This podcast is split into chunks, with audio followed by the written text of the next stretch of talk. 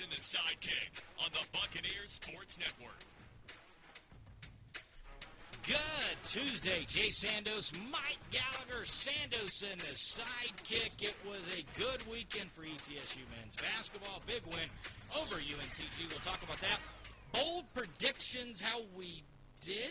Do. Yes, that's more probably as as it has been traditionally on our bold predictions.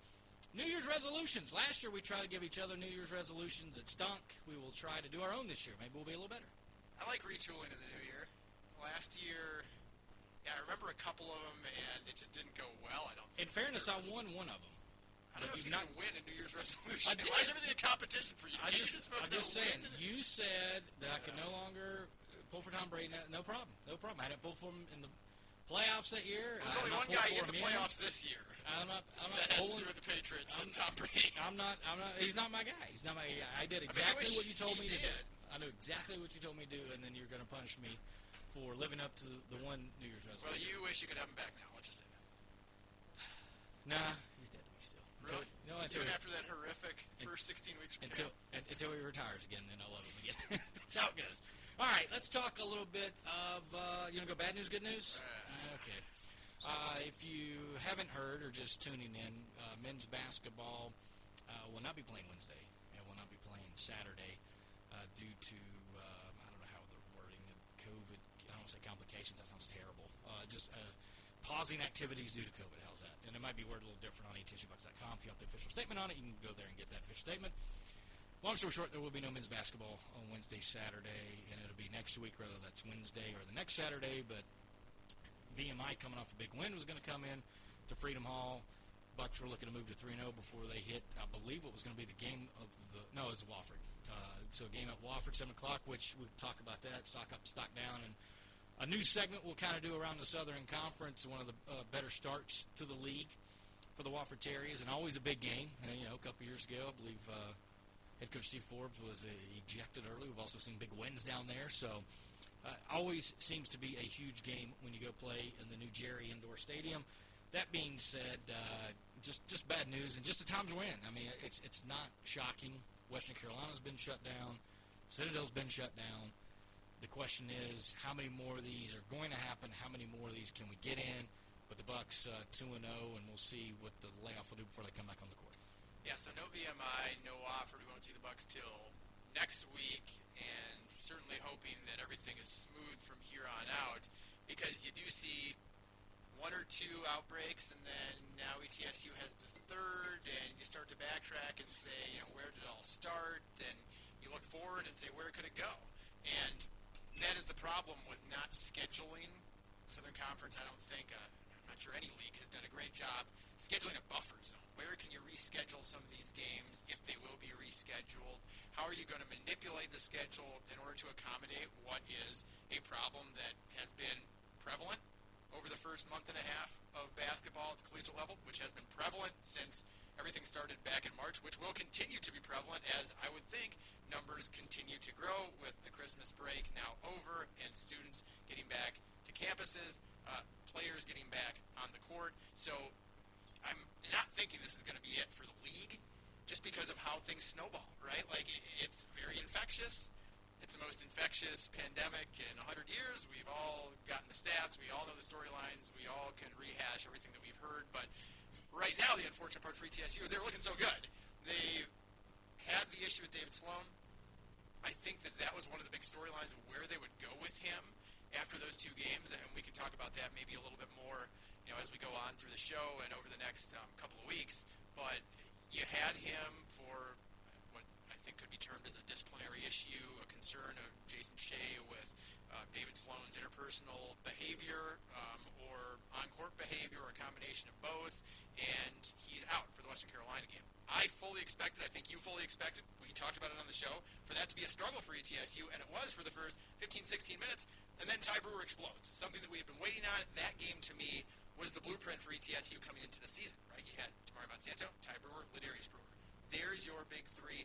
There's how I pictured things going in most box scores for ETSU. Those three leading the Bucks in scoring, and you win 86 to 78, put up your most points of the year against a Division One opponent, and it's really not close. I mean, you look back through the first portion of the 2020-21 season 47, 66, 57, 61, 65, and 69. And then an 86 point outburst. And then at UNCG, which is a game I know we'll talk more about here, I was very impressed with the start to each half. It seems like the Bucks have really gotten a five that they like, a five that flows. Adheke, Serrel Smith, Monsanto, Patterson, Ladarius. Their first time on the floor together at the beginning of the Western Carolina game was rough, but as you and me know, it takes a little bit of time to get used to playing with each other and how those dynamics will work on the court. And then you turn a five-point deficit to a three-point lead against Western in half two with those five. And you had two great starts to halves against UNCG. That five right now and of course, there's some time off now. Hopefully, the Bucks will be able to continue to gel when they get back. But that was the five that really made the difference for the Bucks in those two games. I I think um, totally agree with everything you said, especially with the lineup. I think that's the everyone sort of meshed. Ladarius Brewer playing the point has its moments, right? I mean, it's obviously not his position, but I think Serrel Smith has accepted. I, I think he could have had the worst attitude of anybody because he goes from Big Ten, I'm a starter. No, now you're benching me for this freshman. Now I'm coming back in due to circumstance, and they've been able to really start the halves off. They didn't really particularly start half one off well against Western, and you could just say maybe getting used to each other, whatever. But the next three halves, the second half Western, both halves of UNCG were lights out. I mean, just incredible what the team was able to do. I think the team's starting to figure out the hot hand. They did great at Western Carolina. This guy's a hot hand. Feed him the basketball. That means Ty Brewer. Early in the game against UNCG, it was Ladarius Brewer. Give him the ball. A little later, it was Serrel Smith. Give him the ball. Hey, feed the big guy inside. He's getting everybody in foul trouble. And Silas Adheke. So I, I think the starting lineup, the continuity, the different scores, it's looking a little bit more. And this is a poor man's last year's team, but it's looking a little bit more. They've shown they can have different guys score and win, and it seems like guys are starting to rally and accept that. There's not as much, to me, body language of point envy and shot envy, and I've got to take my shot. Is there the occasional Damari Monsanto 27 second dribble and dribbled off his foot out of bounds? Sure, sure there is. Is there the David Sloan stand half court, doesn't know what offense to get us in, or he's waving at somebody else to get in the right spot, and by the time you get in the right spot, we got five seconds on the shot clock, and he has to force a shot and that's not always on Sloan. It's because other people aren't in the right spot. They're new on the court for the Bucks. They'll figure it out. Absolutely. And they were starting to figure it out. So and that's the frustrating part. I think getting and, and for an example, getting a good team concept is two of your biggest plays in the game against UNCG came from Truth Harris in the first half, sure. knocking down a three, and then Richard Imafle saving a ball out of bounds to give the Bucks a second chance effort. But then when he when he fell out of bounds and threw it and kind of slid off the court, he quickly got up, ran back into the play, and got the offensive tap in. And those were two huge plays. Then in the scheme of things, you're going, oh man, you know, Harris only played three minutes, had three points. You know, Richard played seven, had two points, and but those were huge. Those were huge five points in the game.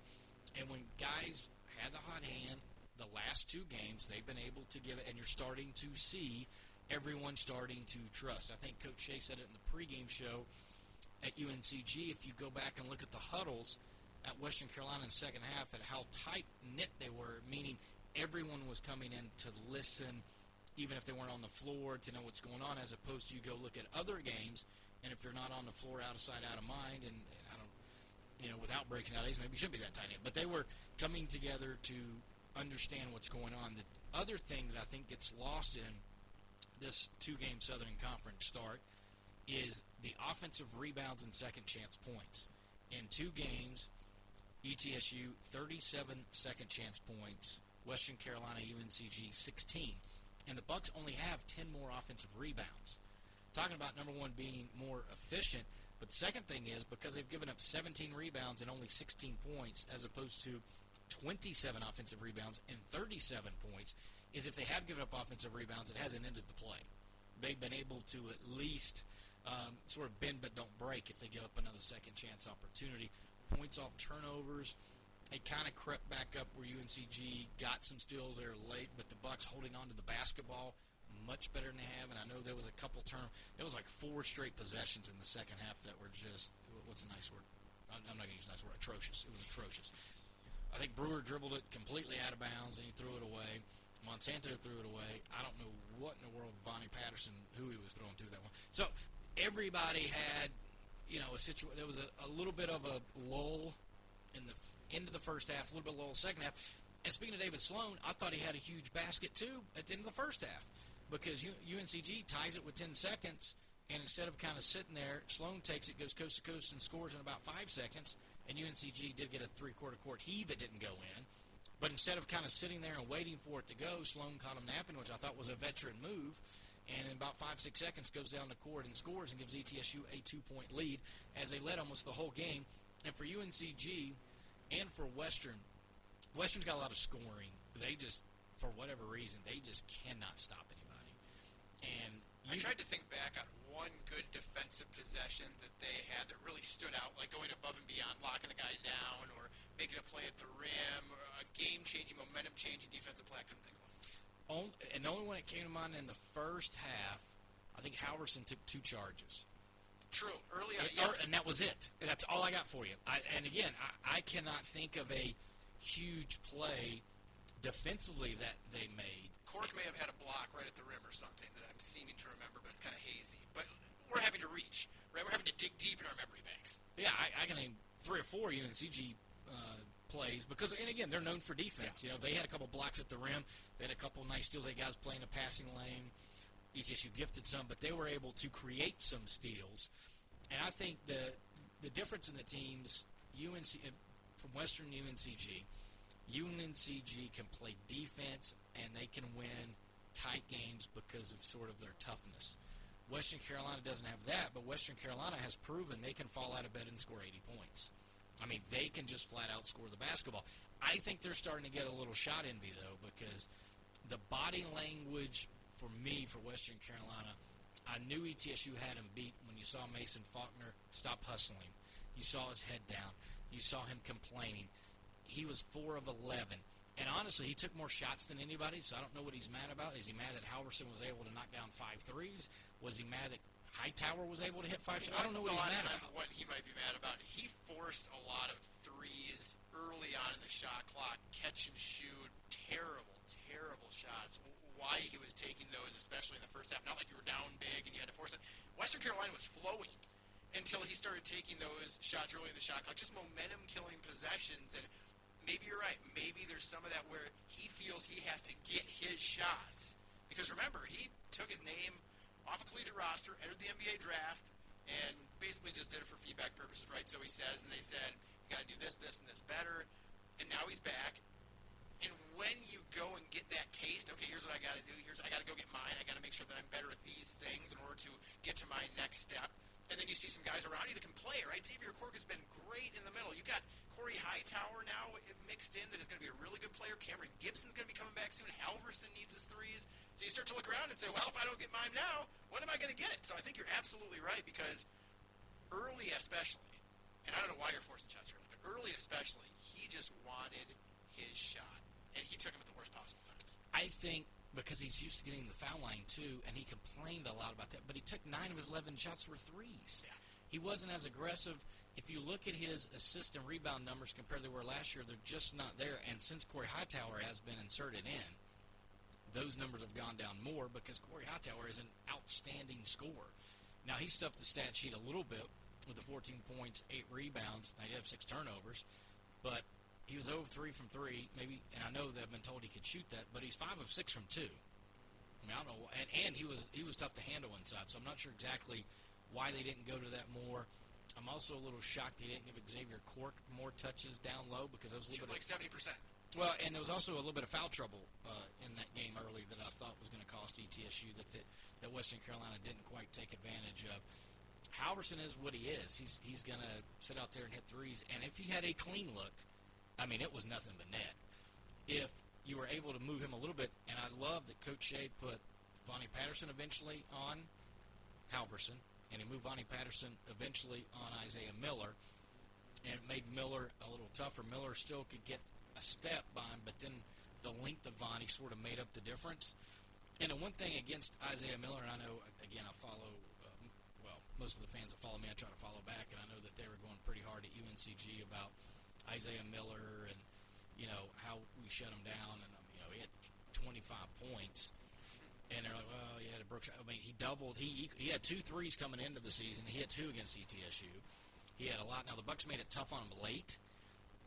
The problem is he can't wear a cape. I'm like he has to have a running mate. And in fairness, most of college basketball has to have a running mate. But also, to be fair to him, he doesn't have one, and he's still putting up 24, 5, and 3.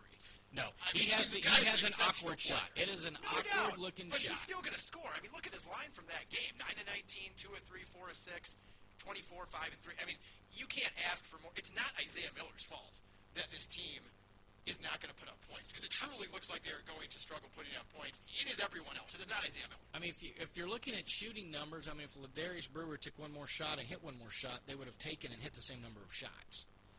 So, if you want to look at it from that aspect, um, Brewer can certainly score on all three levels consistently. Now, Miller, I'll give him two levels. I know he hit two threes against ETSU. I'm going to need to see more of that before I say he's a three level guy. Well, I don't think he wants to shoot the three this year. Like we said, the attempts are way, way No, down. and, e, and ETSU completely ran away when he had the ball beyond the arc.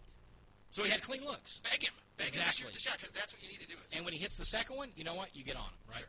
That's absolutely Prove right. it. So, I think I thought it was a little unfair because I think Miller in the second half had to put on a cape. Nobody else was helping him. That's been the problem this year. He doesn't have a, a Demetrius Troy, a Marvin Smith. You know, even last year with Galloway and Dickey and a few, and even though Dickey wasn't a guy that would score 15 or 18, but he had 10 every game. You know, he consistent. He would have 8, 10. Whatever. There were guys that were able to help him scoring, and this year they're just not hitting the shots. Keyshaun Langley is unbelievably defensive and one of those guys where he's if he's on your team you love him when he's on your team you, you kind of can't stand him just because of the style of defense he plays and he's all over. But he tries to create havoc. He tries to go but he's not particularly a great scorer. Angelo Allegri the Bucks know about him so they try to get his hand in his face. You know he's three of nine in that game. He had the breakout five for six three point performance in Freedom Hall a few years ago. I think where it's really disappointing just for UNCG and I don't know I mean maybe we you know, uh, maybe somebody can tweet Zanetto and see what he wants to say about this. But the bigs, they don't get a lot out of the bigs, and I don't know why. I mean, Abdul Salam, huge. You would think he would be able to score. The Rico Williams, he had his block dunked by Ladarius Brewer, which is insane. But he he's a guy I think that can score more than four points. Abdul Salam should score more than four points. Koval wants to stand up there and shoot threes at seven one. He, he's got over 300 career block shots, but he doesn't want to get dirty inside. I think they're missing somebody that wants to play inside, and I think that's really the biggest difference of UNCG's team. They don't have quite the shooters they've had in the past, but they clearly don't have a number two scorer to help um, Isaiah Miller. And now, I'm not saying a couple of those guys can't figure it out because I think they can. I think Coach Miller's smart enough to know who, who can do what, and if he can get some guys to knock down some open shots. But I've watched games before, and I said it before the game. The one thing about UNCG that scared me if I was in UNCG's shoes is the same thing that scares me sometimes about ETSU is that they miss a lot of open shots. And UNCG misses a lot of clean looks. And until those start going down, they're going to have to win a 62-58 defensive game. A couple things I'm encouraged by. Firstly, obviously, on the glass for ETSU. I mean, UNCG hadn't been out rebounded the entire year. They had broken even once. They had not been out rebounded the entire year. Have they played the best competition since Little Rock and Winthrop? No, they haven't. But even in those games, they were plus 18 combined. They were minus 17 against ETSU. Specifically encouraged by Ladarius Brewer and his renewed commitment to the offensive glass. He had just three offensive rebounds going into that game against UNCG, and he had three on Saturday against them. Serrel Smith, as you mentioned, 16 points on eight shots. That's the important part, the efficiency for him, because he has never been an efficient offensive player. Look back at the stats of Maryland; they're not pretty efficiency-wise. Eight shots to get 16 points, and he didn't even play more than 16 minutes at Maryland last year. He only had four other double-digit scoring games in his career. If you can get that once every two or three games from him, huge, massive. And I was impressed with his post-game interview with you. It sounds like he's really bought into playing the role that he needs to play. Talked about Coach Heyer wanting him to be that shutdown defender on the ball and playing his role and doing what's best for the team. And he and both Ladarius Brewer um, said to you after that they think that this is a team that's getting better and better and better every game they play. Not surprised, totally makes sense, and I completely agree. We've talked about it a lot on the show that that's what was going to happen with this team. The talent is there. Would they be able to gel in time? And it looks like they gelled at the perfect time, right when conference play came around. So big things there. Also, just impressed by this team shooting the basketball. I mean, I, I was when David Sloan uh, saw him shoot around the day of the Western Carolina game in street clothes, not going to play, right? The first question that came to my mind was, along with maybe one A being who's going to run the point because Jason Shay has said doesn't want to put it in Truth or Marcus Niblack's hands yet. Who's going to run the point? Okay, is it going to be Ladarius? And then outside of that, who's going to shoot the basketball? Because consistently, the only one that had shot it at a very high clip from outside, Ladarius Brewer, to an extent, but he's had the games too where he's put up 11 threes, made two or three, right? David Sloan was the only one shooting 45%. But you look at the team now, and it is crazy how a couple of games can seem to change everyone's perception, right? But you look at the team overall shooting the basketball now, and without Sloan, you go 40% from beyond the arc hitting 10 threes against Western, and then 47% a season high against UNCG going 7 to 15, and now you're at three games this year where you've hit double digit threes. It's starting to seem like this team can shoot the basketball as Damari Monsanto gets more comfortable um, because you look back at the Western Carolina game, and yes, it was only three players, but they all were on fire. I mean, at one point or another during the game, Ladarius three of six from outside, Ty Brewer four of five, and then Damari had three as well. You look at the UNCG game, um, and it was a bit more uh, balanced of an effort from outside. Serrel had three, Ladarius had two, a couple guys had one. So I'm just very encouraged by the fact that this team is not missing as many open shots, that they are playing more together, and that quite honestly, I think they had their best two days of the season against Western and UNCG. No, I mean, I think as a team team goes, I think yes, I think you started to see the things that you recognize playing team, playing sort of the for one another, the extra passes being made, understanding hot hand, just the way guys react when guys take a shot or make a mistake, and the talk through things, just to hear the way. You know, we didn't even really talk about Silas Adheke and his two big defensive plays at the end of the game at Western Carolina and to get Ty Brewer to talk about championship winning plays. You know, we picked him up on the crowd mic saying it, and I talked to him after the game, and he goes, you know, because he's played NCAA tournament games, he's played in these things, and we know on the back end, I can trust if somebody gets by me, he's going to be there to make a play. Well, he took a charge and blocked a shot. You know, we didn't really talk about that, but guys saying those things, I think 100%, you know, that, that what, that's sort of what tells me where their head's at and what they're doing and, and how they've made that. And this is, and I, it's unfair to talk about Coach Forbes and Coach Shay. I can talk about the first team where they turned over about 10 guys in their first year and how it took a while and ended up getting to the conference championship game. There are some things, and it's nowhere near the same, but there are some things that have played out similar in that first year. And as the year went along, they figured it out. And so far, you're seeing as the year goes on, they're starting to figure it out and I think that's about the fairest um, way I could say that. Yeah, picked up a number of non-conference losses in that 2015-16 season, you know, at Tennessee Tech and at UNCA, and games that I don't think a Steve Forbes-led and Jason Shay assisted team would do the rest of Forbes' time here. And uh, even now for the team this year, you look at some of the non-conference losses, and I'll continue to say I don't really hate any of them. I mean, Abilene Christian, yes, you would have liked better effort on day one. Abilene Christian's going to be a really good team. Austin Peay, another phenomenal organization program that's going to be very good this year. UAB was off to their best start in school history. Alabama, like you can't be mad at those. I'd say you look back at 2015-16, and there are worse losses on the schedule. Do you think that this COVID outbreak now is coming at the worst possible time? I, mean, I don't think there's ever a good time. So yes, I'm fair a, enough. But, but, yes, you're you, starting you, to roll, and everyone's starting to shut yeah. and and again, I, I don't know, and it's hard to say with HIPAA when it will. I'm sure it'll come out who and what and when and how many and all that, but with all the contact tracing and stuff. And uh, Dr. Mills, the team doctor, had sent a message about offering to, you know, if we need some talking points, whether it's a coach's show, um, whether it's. It's our first doctor on Sandos in the side. You got well, been out before. Uh, well, that's true. That's true. Well, we, and and we all, in fairness, we had, and I know he's not a doctor, but we did have Alan last year. Head of a lot of doctors. That's right, right. I kind of, but Props but, but I went back and forth with him, and and he, you know, he had sent a lot of stuff on what he could talk about. Why the quarantine, the positivities, the cardiac test, which I don't know if people have heard or not heard, but Wake Forest had two other guys that failed the cardiac portion and will have to miss three months. Oof. Um, the Monty, I can't even say right. Yeah, there you go. So they've had a couple guys that did not pass that, and so a thin bench for Steve Forbes at Wake Forest will be that way, and he's not alone.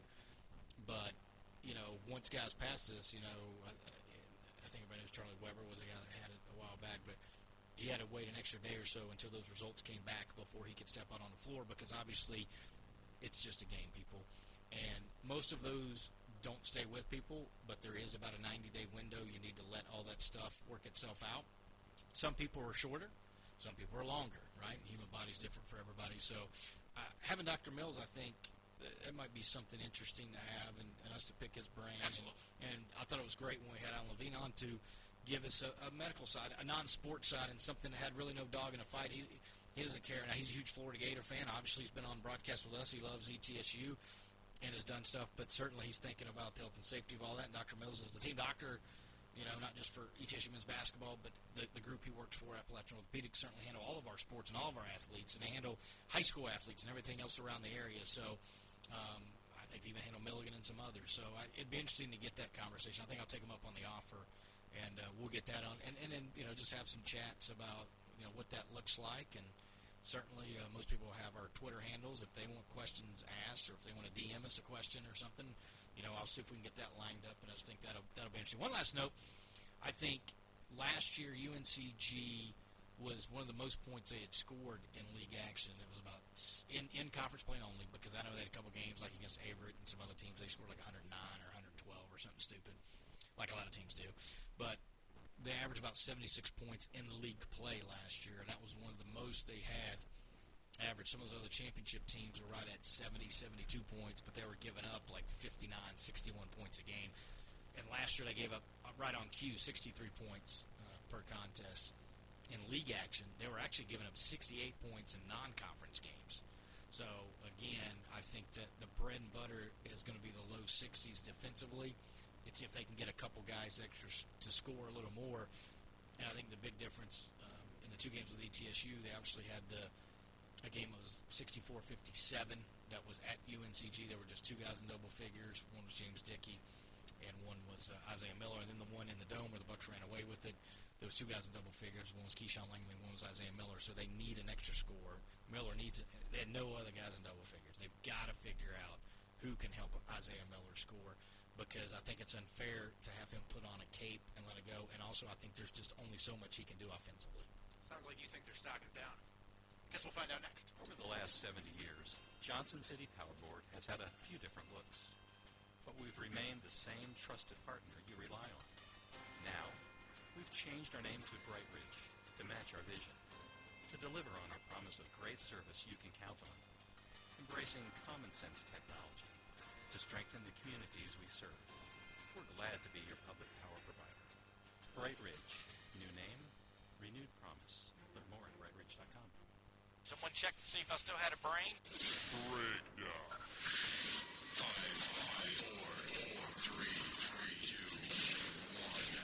Sandos and the sidekick. We have ignition. Strap it on. Here we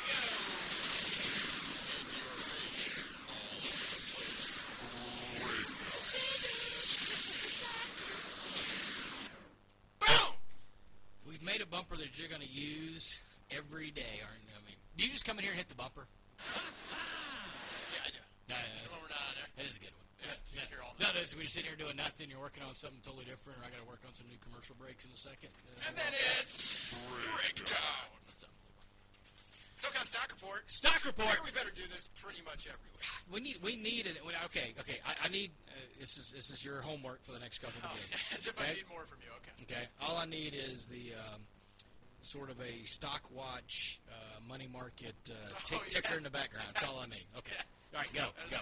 Sorry.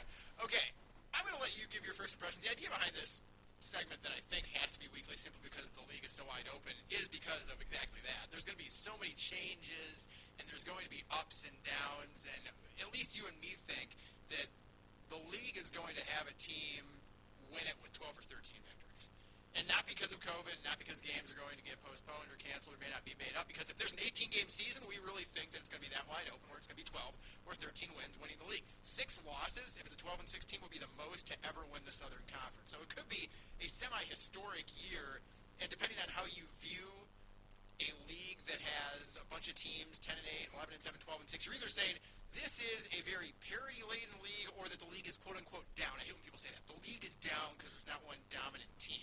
At the mid major level, you can make that argument because then, okay, well, they're not going to have a team compete in the NCAAs. Not always true, but I think it's fair to say that if you have a 12 and 6 team at the top of your league as a mid major, then you're probably not winning a first round game. May not be true, but I think on the whole, that's what people would agree on.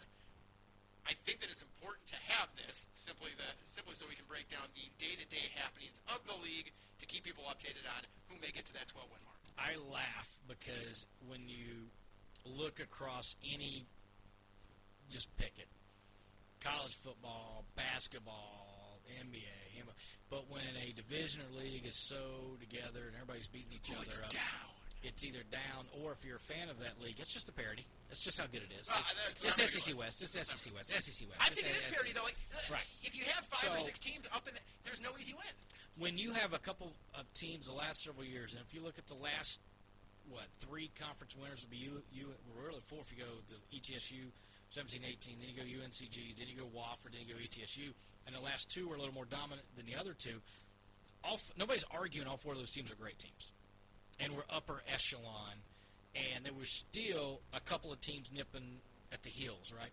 So I, my take right now is that the upper upper echelon, that one, two loss, maybe three loss team isn't there, and that the, the upper echelon isn't as up nationally ranked up as it has been, or talk about at large up. That being said, the rest of the league is getting tired of getting their teeth kicked in by four teams, and I'll throw Furman in there with the three mentioned already: Wofford, ETSU, and UNCG. That the rest of the league has stepped up their game and has brought in different pieces and has done things differently, have made coaching changes and done other stuff. That the bottom of the league has clearly taken a step up and is clearly better. So the upper echelon right now, I would say, is slightly down. Now somebody, you know, it's three teams at two and zero.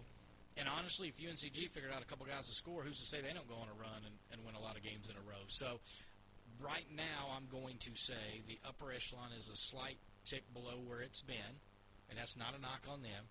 But the rest of the league has taken a mighty step up, and I use that because if you look at the out of conference results, and yes, I know you're going to say, well, maybe maybe Citadel didn't. You know, we we broke down people's schedules, so we're not giving people a pass on some of the schedules. Crushed people for their schedules. But in the same token, years past they weren't winning those games.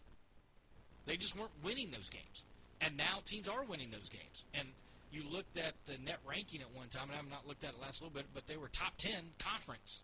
So all these ranking guru people and, and mathematical geniuses that are out there putting these things together has said that even though there's not right now an upper echelon team, the league is still strong, and it's strong because all the teams that were really dragging the rest of the league down are holding their own against teams that are similar, and they're winning those.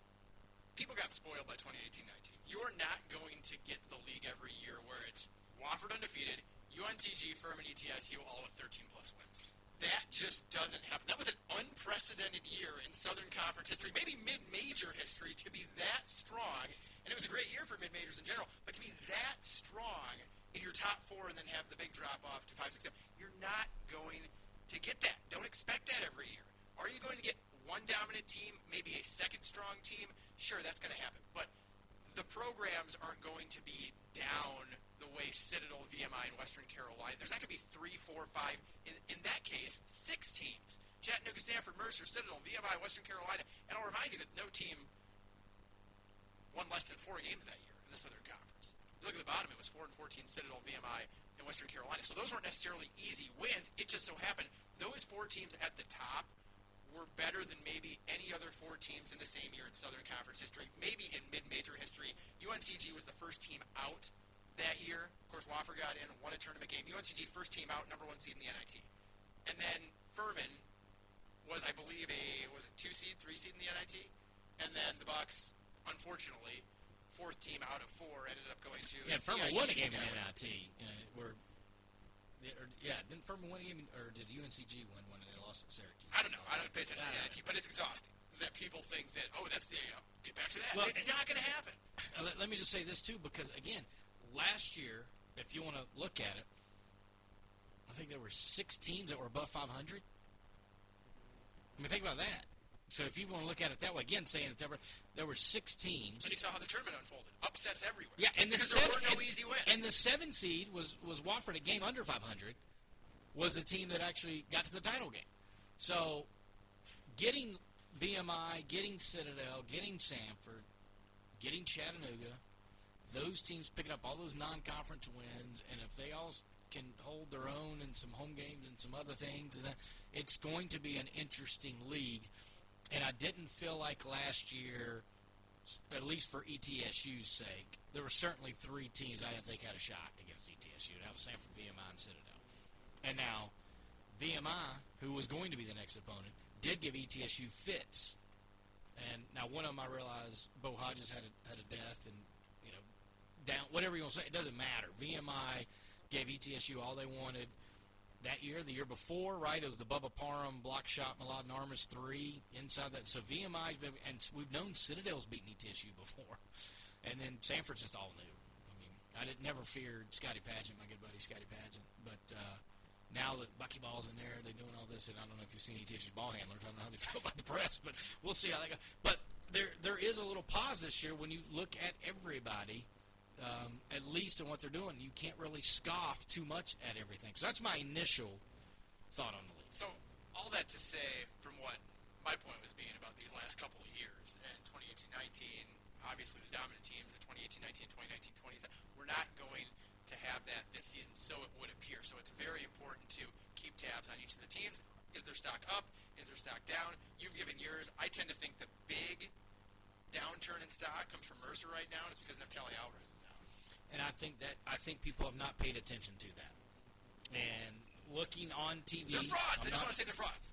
looking on the They don't TV, look into why. looking on the TV screen and seeing him in a boot finally because I did not see him in the in the the ESPNU and, and maybe I didn't look hard enough and honestly I just watched the second half of that contest so but seeing his in a boot that it, that it's a little bit more of an injury related which means he could be out longer they've clearly struggled without him although Here's, I think their stock's down, but I don't think it's as down as people Okay. Go ahead, go ahead. no what I was going to say was the loss at home I think was the first game without Alvarez Correct. I think when you go up against Storm Murphy, and it was a situation where they came all the way back, cut it to four, and Murphy came down and made back-to-back plays, and Mercer did not have an answer for it. And I, I'm drawing a blank on the play-by-play guy for uh, ESPNU that day. Was it Mike Morgan? Maybe. Anyway, um, he made a great point. He was like, you know, this is where they're really missing Alvarez, and I thought you know sometimes stuff like that slips through the cracks of broadcast. Even even myself doing games sometimes you forget a guy isn't out there. You you just don't think about a simple thing like that. But the truth was that guy had been out there doing everything all year long. All of a sudden he's not there, and they really needed a, a guy because Alvarez was a guy that set out last year, but he was averaging 14 points at Fairfield, you know, for a couple of years. So similar to Ladarius Brewer he was producing at a, at a high level 14 points 4.5 assists in a couple of years so he certainly knew how to handle a basketball team and i think they clearly missed that on the floor at wofford they had semi bounce back at furman correct? That's right. So Wofford, you put up 65, right? Your lowest point output of the year by far, and you're missing your floor general, right? Your point guard. And so it's natural that you, even at home, are going to struggle in that game as you're trying to adjust and figure out who's going to play what role. Looks like Gary's going to be the point guard. They've slid Kamar Robertson into the starting lineup. He's all freshman. He was all freshman team last year. Seven points, three, four assists, I think it was, or three, four rebounds, whatever it was, per game. If he's taking the strides that an all freshman performer takes from year one to year two and can give you quality minutes in that starting lineup while you have Leon Ayers off the bench, they're going to be fine. And you started to see that against Furman. First half wasn't great, and keep in mind that's on the road against a league favorite.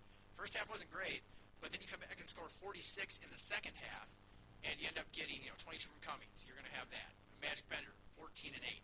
Uh, Haas, I mean stuff to stat sheet 11, 7, and 6, and then James Glisson off the bench had 13. Gary's going to be that point guard. Now that they know that, now that he's starting to work in that role with that, I don't think that the loss of Alvarez, however long it may be, I see a boot. I tend to think, you know, two to four, maybe six weeks tops. Uh, high ankle sprain could be, as you and me talked about off here, could be an Achilles strain, could be something with a foot. If it, now, if it is a broken foot and you're starting to look at six, eight, maybe ten weeks, then you're in a trouble area. I'm completely speculating. Don't have the information on what the injury is, but at least we know now it is an injury. I think that Mercer is in trouble. If it's long term, if it's short term, I have faith in Robertson. I don't think that their season by any means is completely thrown in the trash bin just because of two early losses. And, and here again, if I just look at pure numbers and nothing else, and, and sometimes competition I'm sure plays into it, they've they've scored over 77 points in every game except for Wofford. So the first game, Alvarez, First game, I think. I think there certainly is something to say. Alvarez had a big key in that, so I don't think Mercer is as down as most people. I think they're just, I don't know, is there an even, staying even, flat? I'm gonna put them on a flat Not curve. flat lining, but Right. it's a flat line to Right. indicate that they're still there. Okay, let's go to Chattanooga because I instantly thought that their stock was exploding through the roof when they got David Jean Baptiste back, and he's certainly been good in the two games since he's been back. I think he had like what 18 or 20 in that first game, then had like 29 against VMI. They lost both those games. I also tend to think that KC Hankton, who had a big first game with Jean Baptiste back, um, and then you look at his uh, last game and he did not play. Hankton did not play for Chattanooga, so that was an unexpected loss for them.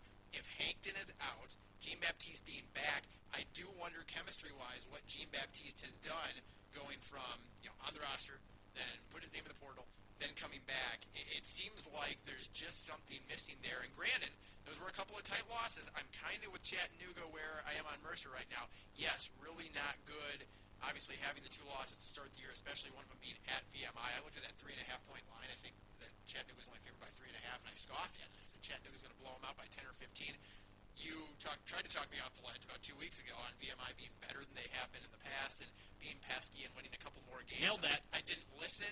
Uh, obviously, I have been at least so far in the wrong. But four point loss, five point loss, no reason to panic necessarily. And I'm not going to write off VMI at all anymore. So I'm not going to say that if ETSU would have played VMI coming into Freedom Hall this Wednesday, that it would have been a guaranteed victory. But I certainly think there is cause for concern because I think Jean Baptiste is playing God with the momentum for this team. I think first time in I don't know 31 years, give or take, I've said something positive about Chattanooga, and they've uh, they've gone down. So I'm going to continue to talk how great they are, and uh, they're the greatest team I've ever seen of all time, and will continue to be the greatest team of all time. little reverse Uh, psychology. yeah, absolutely, and it's worked for me the first time. Uh, now, also, you know, the other thing is, uh, they were at, it was weird.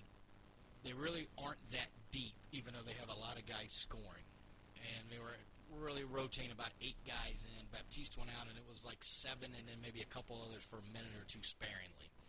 He came back, and I thought part of the reason why I was big, not just because he's a talented scorer and a veteran and really plays the game very hard and, and doesn't, you know, he doesn't do a lot of things that would turn you against him for other fan bases. You know, we've all seen players on another team that's good and they just do things and you're like, oh, I just can't stand that guy.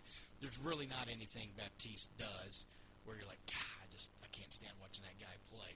So I, I thought because he plays a certain way, he would be inserted back in, and it added that one more piece of depth that I thought could hurt them as they went along. But for whatever reason, it hasn't all gelled. Now, I've watched the Furman contest, and honestly, that was just a good back and forth game. I've not watched VMI, but just paying attention again to the TSU fans that have mocked the Chattanooga fans, which I'm fine with, and them just talking about how bad the game was. And I, I'm curious to see is it because they lost to VMI it was a bad game, or was it a situation? Now, VMI did have some gaudy numbers from uh, Parham, uh, Greg Parham, and from uh, Jake Stephens. I think they each threw 25 on the board. So, and Stevens shot a lot of threes that went in, and He, he looks like an impressive player. I was excited to see him Wednesday. Well, and it's funny because he's not really particularly had great games. He's always been in foul trouble. I feel like against ETSU, um, unless I'm just forgetting the game. I know both last year he had a hard time getting off the bench because of foul trouble. So I don't remember the year before that. I think he's just a junior. So I, I do know that they hit a lot of shots. Had a lot of guys combine for some points, and I think VMI's a tougher out than most people think. And I think that's what. It's funny. Chattanooga has been down but they could still thumb their nose at VMI and Citadel and all that. And then when you lose to a team that's also coming up, you know, it's hard. It's hard to come to grips with. But I think VMI is going to win their fair share of games this year. I still think they win more than Samford. I think they win more than the Citadel, assuming you know we get kind of equal number of games to to judge people on. But the the, the Jean Baptiste coming back in two losses is a head scratcher. Keep an eye on Hankton being available or not because he was really providing. That's the St. Louis transfer. Keep an eye on him because he was providing some positive things. I think having Jean Baptiste back, it's just wreaking havoc on again the chemistry, right? What we talked about with ETSU, they found a five that they like. Now, Jean Baptiste did come off the bench in both of those games, right? He came off the bench in that first game back, uh, and now he comes off the bench against VMI and puts up 29 points in 28 minutes. I mean, it was an impressive contest from him, but it's just not gelling right now. And so Well- I do wonder. I, I got one more for you too. In, in those two games, Malachi Smith, who is shooting about 42% for the season, went nine for 27 in both those games, and that seems a little unusual to see some of the numbers that he has put up. Now, Double double. I mean, 17 and 10 against VMI. You'd think that if you get 46 combined from Smith and Jean Baptiste, he had Well, 19 from Kennedy. right. And, and, and again, uh, he does a little bit of everything because he had nine rebounds in that game. You know, he, was uh, he missed a couple. He needed a bucket for a double double against Furman. He had just eight points on three of twelve shooting, but he still had ten rebounds. And I think he had three and two assists in each game respectively. So I mean, he's doing a little bit of everything. But I think again in those, in those conference games, it, it's amazing. You just need a couple of shots to go down here or there. You know, I think um, last year, a year before, I think we were keeping up with the, the average win margin in the leagues, and it was quite incredible in basketball how it was. It was like 4.3 for the entire league. And so, yes, there's blowouts in there that, that swing some stuff here or there, but it was incredible how many. la- I think the league keeps up that the la- the number of games that come down to a Right. last possession or six points or less or something like that. And so the last couple of years have been insane, and, and you can see it because Chattanooga is just they thought they were getting to get over the hump. They're a couple points away from Furman. Then you turn their attention to VMI, and again, a couple free throws late. It's a five point game, and right there, you know, is it as simple as VMI misses one more three? Maybe Malachi Smith hits one more three. I know I'm oversimplifying that, but Chattanooga right now 0 2. uh, looking at Western Carolina was very confused by their effort against ETSU. Haven't had a chance to see him since. As long as Mason Faulkner doesn't go and try and play hero ball and take a lot of threes early in the shot clock, as we talked about, um, specifically when the offense is rolling, he just kind of inserts himself into that outside the system. I still think that they're going to be all right, specifically when Cameron Gibson comes back. I think I said this on broadcast on ESPN Plus, but they're expecting him back within the next week or two. He was spotted at warm-ups, and so you and me were talking that we might thought that that might be the night. He was in uniform. Mark Prosser said that uh, on the phone to me about four hours before the game that it could be any day, not up to him. Got to listen to the doctors, but then we see him in warm-ups and we say, could this be the day? It wasn't the day. Now they've got the long layoff. If he is back again, chemistry is something you worry about because there's just so many moving parts around the league right now for different rosters. But that's just going to give them another scoring option. I think I like their stock with Hightower and Gibson coming back. Then you lose to ETSU, and the instinct is to press the panic button.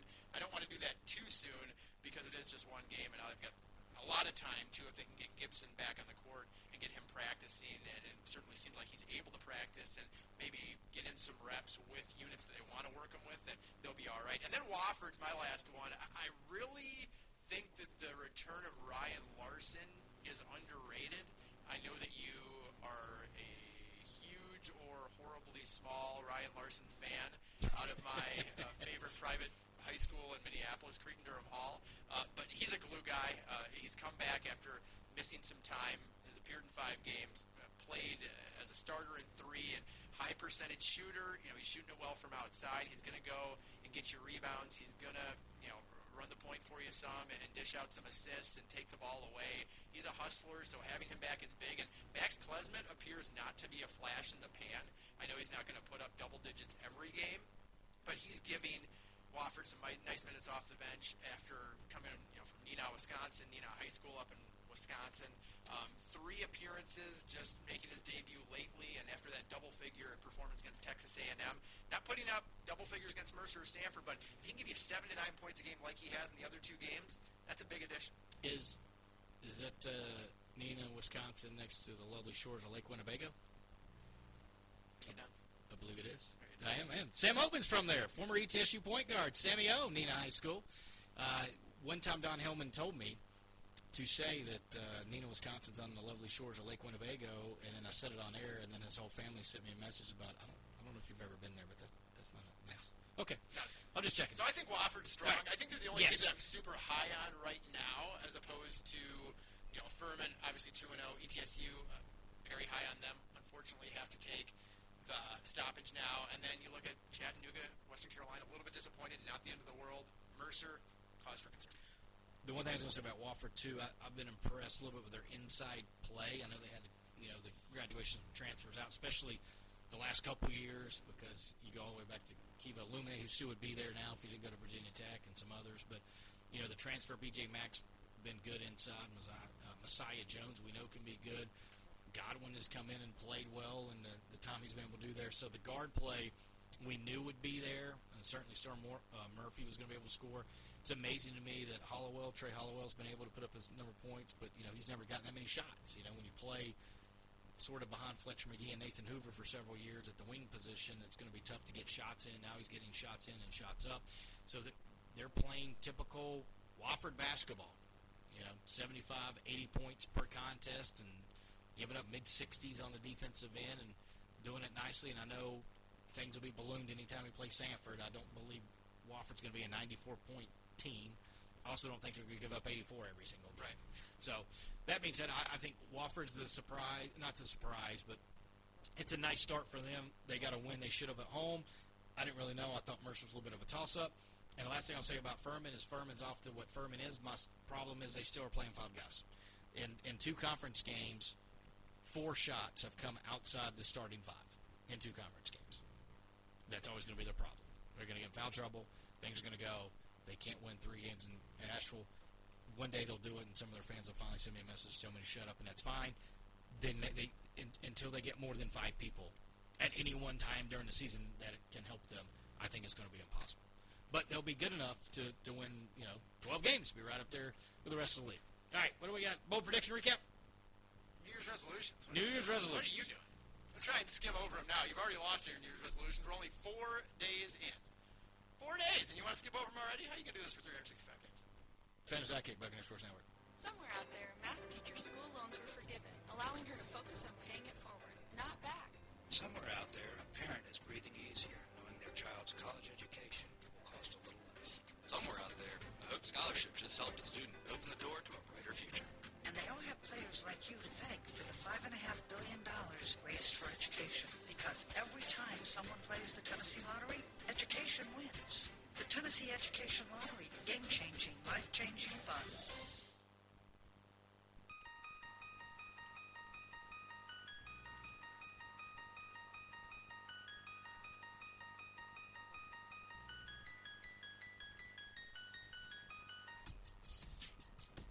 And a sidekick back with you on this Tuesday, and time to go over what is apparently Mike's favorite thing of all time: New Year's resolutions.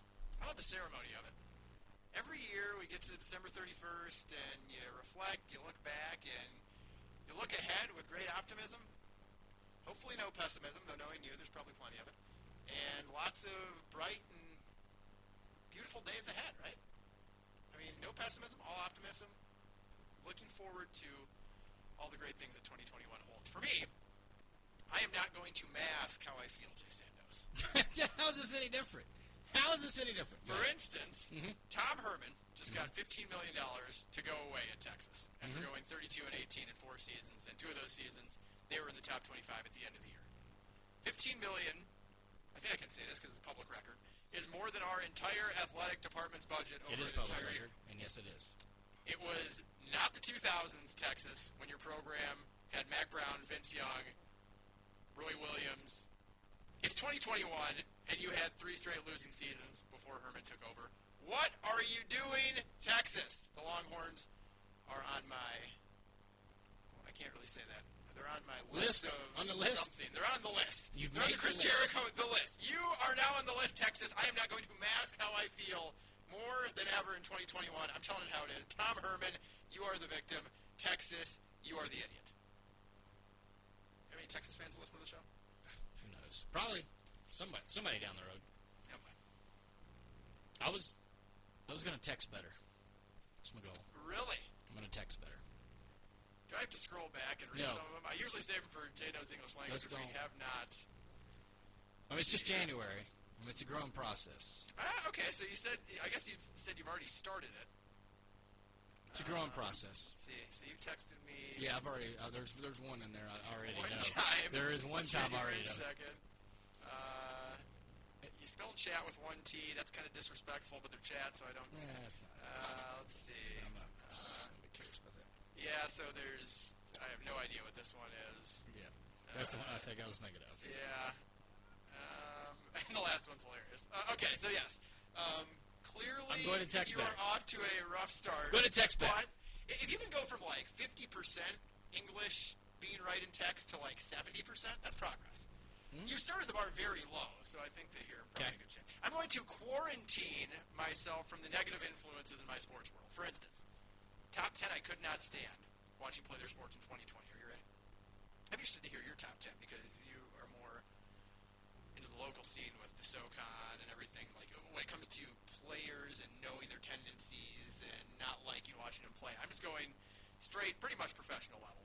Uh, James Harden, Russell Westbrook, Ezekiel Elliott. I think you get that one. Carson Wentz, though maybe Philadelphia's already taken care of that with Jalen Hurts and now apparently Nate Sudfeld. I don't know what that was on Sunday night, trying to Nate Sudfeld a chance in a close fourth quarter game. You know, Jalen Hurts probably the quarterback of the future. You're you gonna let Nate Sudfeld compete for that job next year? Matt didn't get that a whole lot. Matt Ryan, uh, everybody that takes a three when they shouldn't be shooting a three. So it's not one particular person, but it's the action.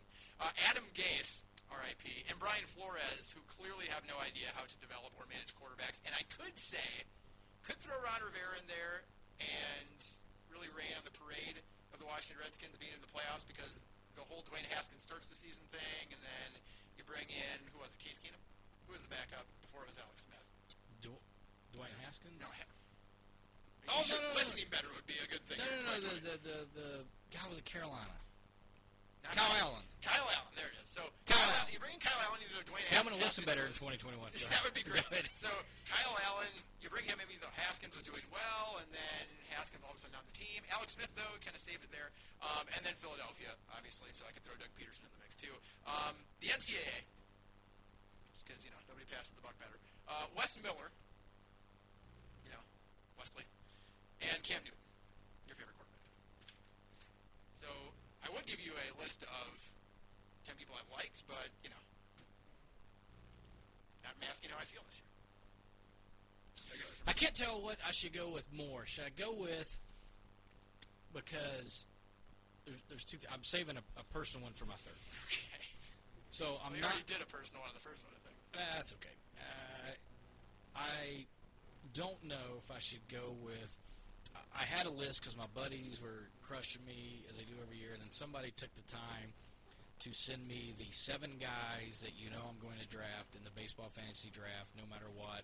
And then the expletives I send at somebody if they take one of the seven guys that are supposed to be mine because I believe, even though it's not a keeper league, and I draft them later in the draft, that nobody should be allowed to have them. So I don't know if I should step away and then ban myself from drafting those guys because I, for years, I only played in one league, and the last couple years I've played in an office league, and I've noticed that I have the same guys and and the, those, but in the baseball sp- specifically, I always have the go-to guys. Just random example, like Yadier Molina has been on my team like 12 or 13 years. He's always like the 14th round catcher that I always take, and somebody took him last year. And uh, in the group I've been in with whatever six or seven ministers, preachers, depending on what religion they're in, and I horse cussed one of them out of control because he's supposed to know that Yadier Molina is my guy. So I don't know if I should go that route or if I should NCAA sort of your thought process, not rail on brackets, not rail on college football playoff and the stupidity that is known as the college football playoff and stupidity of all major college football. And I've railed on that so much to so many people over the last probably month, and I do every year. That in the brackets. Should I just take NCAA off and just whatever they do and just, you know, think you may have another and move on? I don't know which one I should go with fantasy baseball or the NCAA. Glad you're taking this seriously. Fantasy baseball. Okay, okay, we go. I'm good at fantasy baseball. Uh, my last one, This is either going to be the worst 30 seconds of show's history or the best 30 seconds. I'm going to inject some positivity into our show. There's entirely too much of me ripping on you. I'll admit it. For quite some time, entirely too much me ripping on you. I think we need to come together because, as ETSU slogan says, we are stronger together. So I'm making a resolution to trim the fat with the weight jokes. Jay Sandos. I will not indulge myself at every Jay Sandos joke buffet. Instead, I will let us enjoy each other's company and only subliminally drop in mints I thought you I were mean, taking. hints. I, th- I, th- I thought you were taking this seriously. of things you should enjoy while on the couch potato and things you should parsnip in the butt before they get out of control. Worst or best 30 seconds. All right, uh, you're fired. Does that answer that? Um, my last one, you're going to like this. My daughter asked for Christmas from my uh, in-laws for a pull-up bar, but instead of a pull-up bar that you could like put on a door or something, you know, it'd be like 80 bucks, like normal human beings would buy. They bought a full freestanding thing that you would see at an industrial gym membership that has a Like little the combo dips with yeah, the, oh, the yeah. dips. Then you have the pull-ups. You can do the arm thing and do the crunches. Oh, wow. So me and my wife, uh, she challenged me, and so I, I've accepted, and I have already charted some ten thousand crunches this Get year. out. I am a hundred in.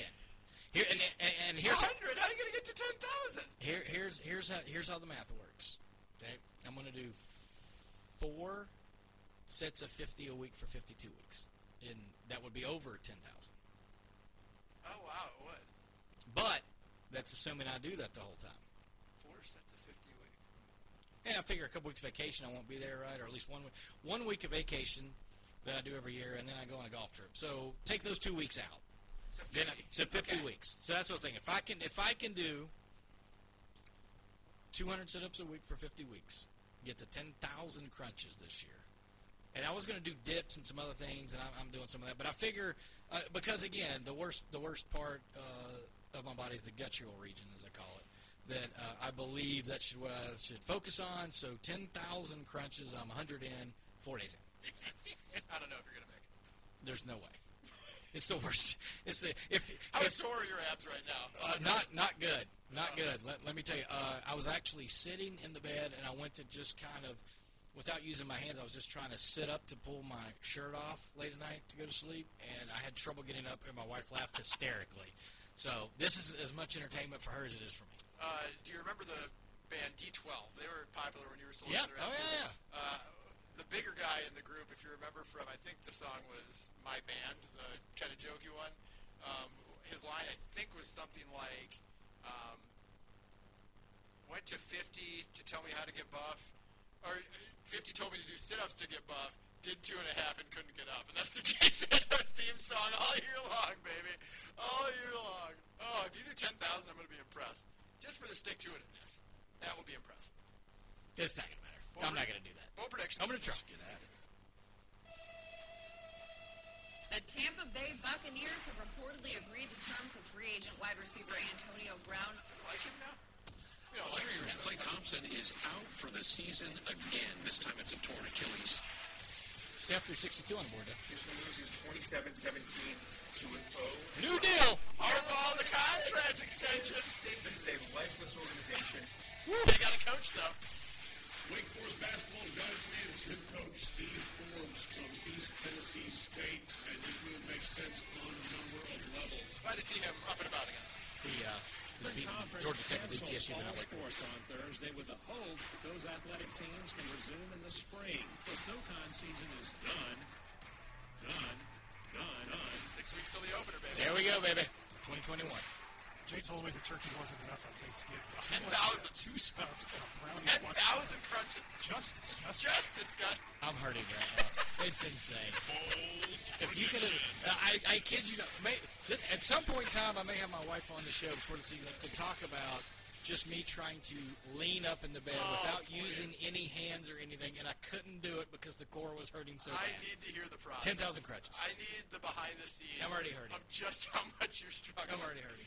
Um, you're You know what else I'm hurting on? My predictions. Yeah, same here. You're up three to two entering these predictions. You did not get your LeBron James triple double, unfortunately for you.